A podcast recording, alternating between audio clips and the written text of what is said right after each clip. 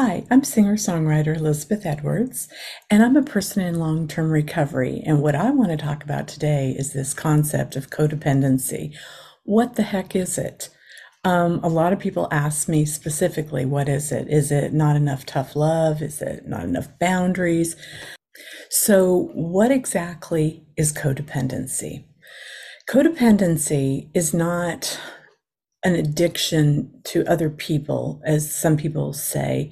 It can look like that. But what it actually is, is five patterns of behavior that you use to cope with relationships in general. It kind of follows you. It might show up strongly in one particular relationship, or you may always get that type of person in your life because you're playing out a role and we do it so much and so thoroughly that we believe that's actually our personality. I used to think of myself as a wine connoisseur with bad taste in men. And what I found out was that I had an addiction issue, actually addicted to alcohol, and a big fat codependency strip right through my life.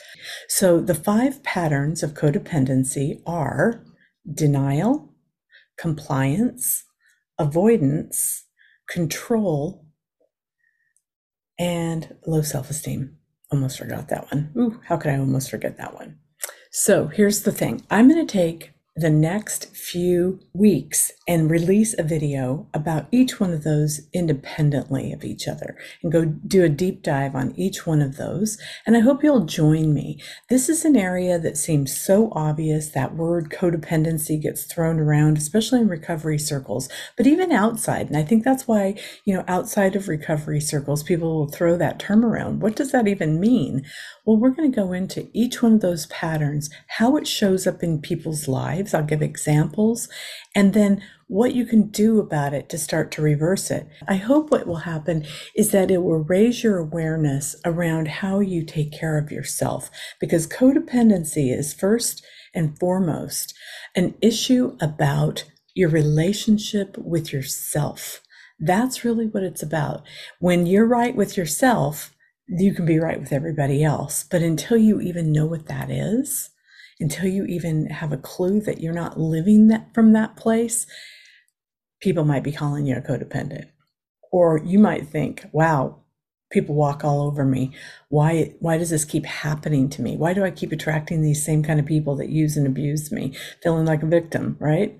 Been there, done that, and it shows up oftentimes in our intimate relationship, our chil- relationships with children, the the underlying effect is that we negate a relationship with ourselves in in lieu of um, controlling and making ourselves safe through our relationships with other people.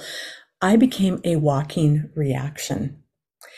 It's not about not loving other people. It's not, this isn't about not stopping loving other people. This is about learning to truly love yourself.